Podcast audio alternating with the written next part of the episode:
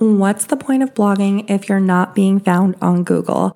Okay, I am obviously a blogging stan, so I could go on and on about the benefits of blogging beyond SEO, but the truth is, SEO is probably the biggest one. It would definitely be in the top two reasons, but honestly, it probably is the reason that you have blogging on your to do list or are making time to blog regularly, right? You want to be found on Google.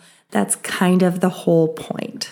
But today we're going to talk about how do we know if our time is paying off? How do we know if our blog posts are ranking on Google? And what are we supposed to do if we can clearly see that they are not ranking? I cover everything you need to know about blogging for SEO in my Blogging for Bingeable Brands mini course, which you can get 20% off with code podcast20. The link will be in the show notes. It's just thekarareport.com slash BBB for blogging for bingeable brands. I cover this and so much more in detail, but today I want to talk about four ways to make your blog posts more findable and how to keep track whether or not they're ranking at all.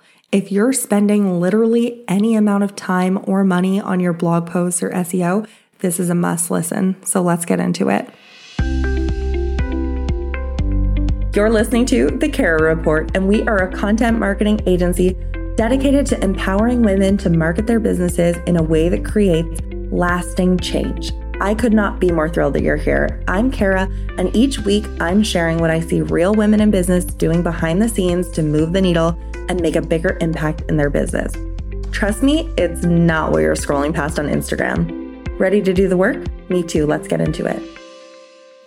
Okay, the craziest thing has happened this last month. I have started working with two new clients who had been blogging regularly before they hired me. One of them has even hired a professional blogger before.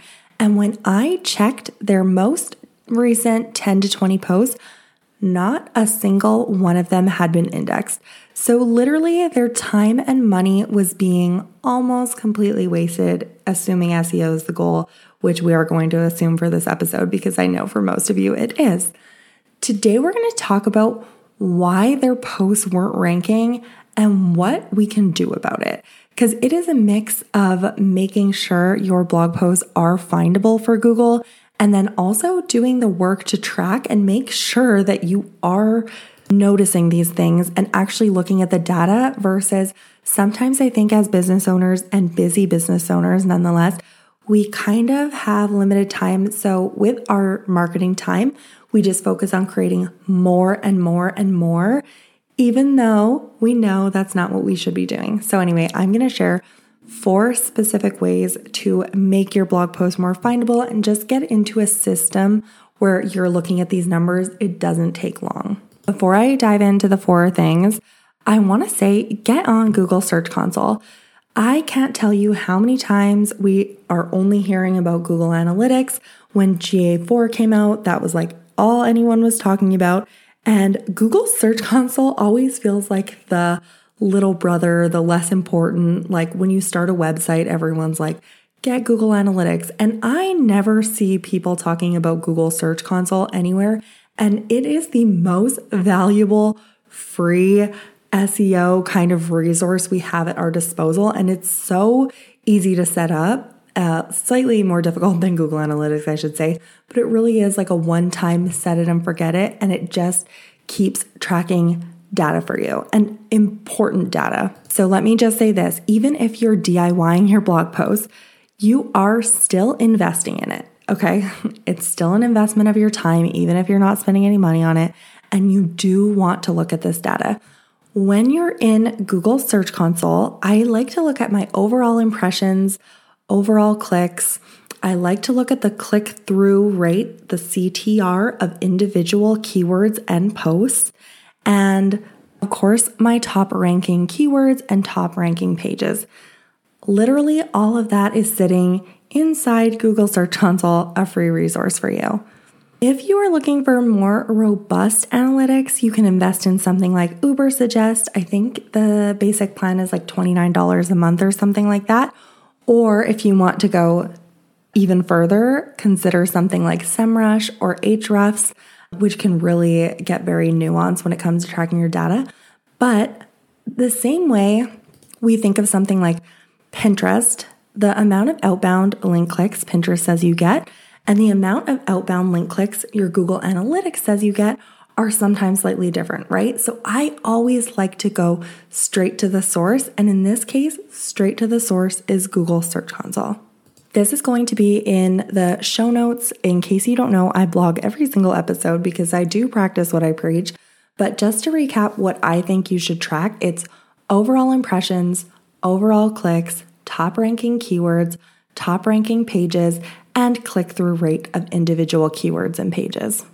But as I say that, I also just want to share my thoughts on data tracking. And the short version is unless you're actually using the data, don't spend a lot of time on it. And I consider tracking just those five things not a lot of time on it. And I do think you need to use this data. I'm just saying, if you look up like how to track statistics on your blog post or something like that, there's likely a ton of things that you can track. But ultimately, I find sometimes people go so overboard with tracking because it makes you feel like you're being productive.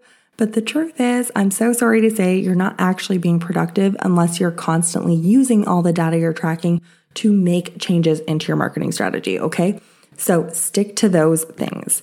Now, let's talk about how to make sure you're being found. Every single time I write a blog post, I take the new URL, I paste it into Google Search Console, and it will say like URL not found. Obviously, I just hit publish a minute ago and I hit request indexing.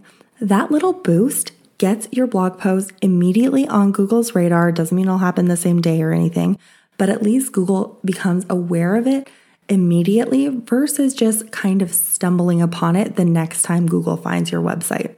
So if your goal is to write blog posts that get found on Google, definitely add this to your blogging workflow. Then at the end of the month, I'll go back to Google Search Console. I'll try searching those URLs again and make sure that I get the shiny green check mark that says URL is on Google. And then I can kind of check that off my list. I know that I've done it. But here's the thing, and this is kind of the point of the episode. What if it still says URL not indexed? If it says URL not indexed, I will scan below and then you can see if Google has one, just not found the post yet, in which case I would just say request indexing again. Or two, sometimes it will say discovered but not indexed. Neither of those are great because the only great answer is URL is on Google.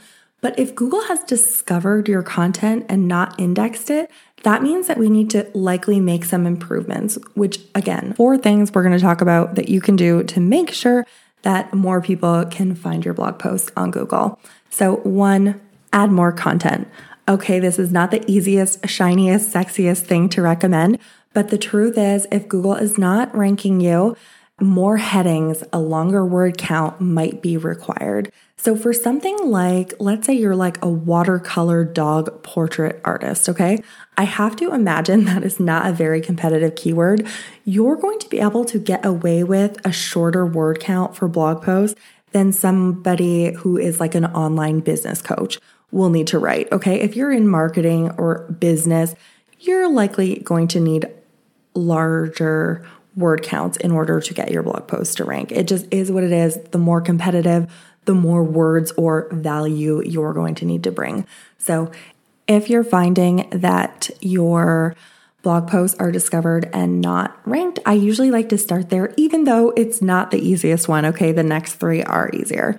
So, step number two add more internal links. Google loves to be a resource for people, right? It wants to make sure that when you sign on to Google, you're looking for something, it's connecting you with the best answer. And when you think about yourself as a user, what is the best answer? For me, it's like if I'm Googling, I don't know, I have a two year old right now. So if I'm Googling like dinosaur two year old birthday party ideas, what is the best answer for me? Maybe it's like a mommy blog that's like, hey, here's exactly how to plan a two year old's birthday or these are themes you might want for your two year old's birthday.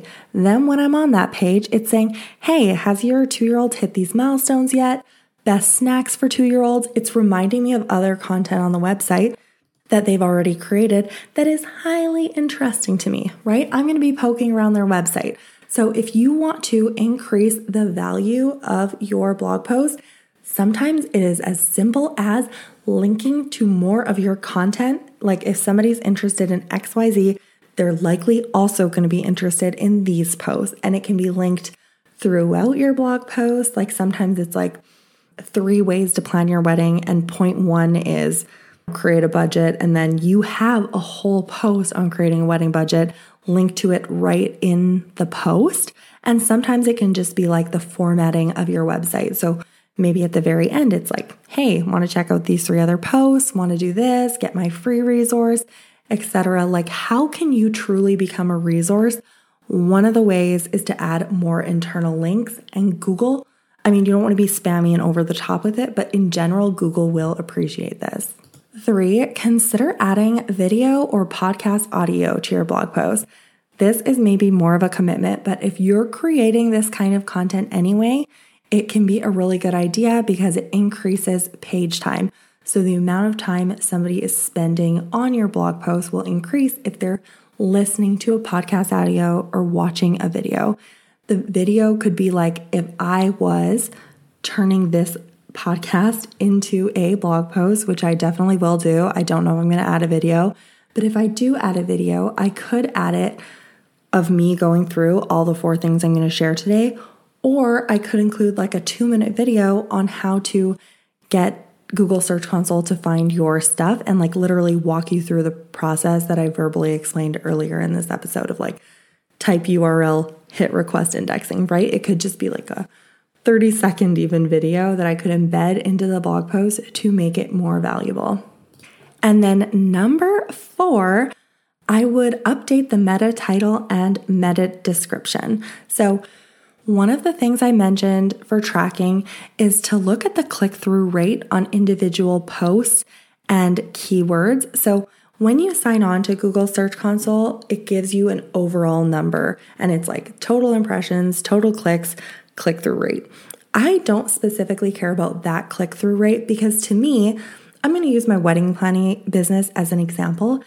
If my click through rate is 0.5%, but then I find that I'm being found a lot for keywords that are like wedding planning in Florida, and we don't plan weddings in Florida, then I don't particularly care that I was found for that post, and I definitely don't care if people are clicking on it. That being said, when you keep scrolling on Google Search Console, you see the individual keywords. And if one of those keywords is destination wedding planning for Canadians, and my click through rate is 0.5%, well, that's exactly what we do. So I definitely care that that click through rate is low. So that's what I mean about that. Now, what do we do if that click through rate is low? I like to update the meta title and meta description. So this is kind of tricky because Google will not always take your suggestion. Sometimes it will create a meta title or meta description for you. But in WordPress or in Showit or in whatever Squarespace, whatever platform you're using, you usually have the option to create a meta title and meta description. If nobody is clicking on your listing, we'll say listing, kind of like a shop listing, right? Uh, it means that that is not enticing enough. So, how can you make the meta description more enticing? If it's something that's really vague, like let's use Instagram marketing tips as an example. If your meta title is like Instagram marketing tips for bloggers or something, and then the meta description is something like, I don't know, the same thing Instagram marketing tips for bloggers, that is going to be so much less enticing than a meta title. And of course, it goes without saying, but I'm going to say it anyway. The meta title and meta description should be accurate as to what you're sharing in the blog post. But a meta title that is like, Instagram marketing tips for bloggers that grew our link clicks 840%, or, or, a meta description that's like 17 unique Instagram marketing strategies for bloggers you haven't heard before that are working extremely well in 2024. Like, what are you more likely to click on? If you aren't getting a very high click through rate, I would look there. So, those are the four. Just to recap, if you're finding your blog posts are not getting found on Google, now you know how to double check And like I said, I like to check this once a month. It really depends how often you're blogging. If you're just blogging once a month, maybe you check every quarter or something. Add this into your ClickUp or Asana so you actually remember to do it. But once you figure out how to make sure your blog posts are getting found on Google, which now you know, if you're finding that they are getting discovered and not indexed, one, go in, add more content. Two, update the post with more internal links and become a better resource for people. Three, add video or podcast audio or something to increase the page time. And then four, update the meta title and meta description. I want to close out this episode by also just saying, and again, this is like something that I kind of hate when people say, but I do think it's important. Google loves good content. So, we aren't talking today necessarily about how to make your blog post better. The assumption with these tips is that your content is already good. When is the last time you've searched for something on Google and the page one, spot one result was terrible, right? It just doesn't happen. And sometimes we kind of like race to throw up this like 200 word blog post. We spent like 15 minutes on it. And then we're like mad that it doesn't rank. And we're like, but I followed SEO, but I got a green Yoast SEO score, which is like, honestly, I love a green Yoast SEO score. But the truth is, it's an easy system to kind of rig. So it doesn't necessarily mean green Yoast is equal to page one on Google for your keyword. I mean, if your keyword is something like marketing, you could get a green Yoast SEO score for like a 300 word blog post. It doesn't mean you're going to rank, it just means you're following some of the best practices. So you do want a green Yoast SEO score, but that is not the only thing that you need. But my point with that, sorry, little tangent there, these tips really are centered around assuming your content is already good.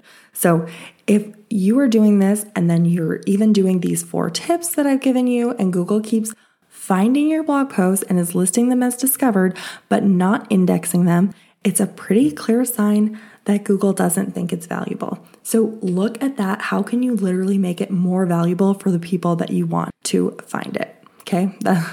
That could definitely be its own podcast. Honestly, it could probably be its own series, but that's all I want to say about that today. And again, I cover this in so much detail in my mini course, Blogging for Bingeable Brands. It's like a three hour mini course that literally walks you through exactly what you need to do. I have an SEO first. First is an acronym for the five basically categories of what you need to do to get your blog post to be found on Google and actually convert for you and make more sales for you.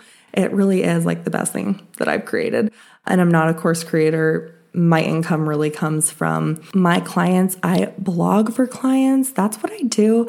Like, I love actually getting the work done. So I'm not like a buy my course kind of girl. I'm just not. I love I love doing the work and I love getting the work done. I love getting the results for clients. I love working with like busy, successful business owners.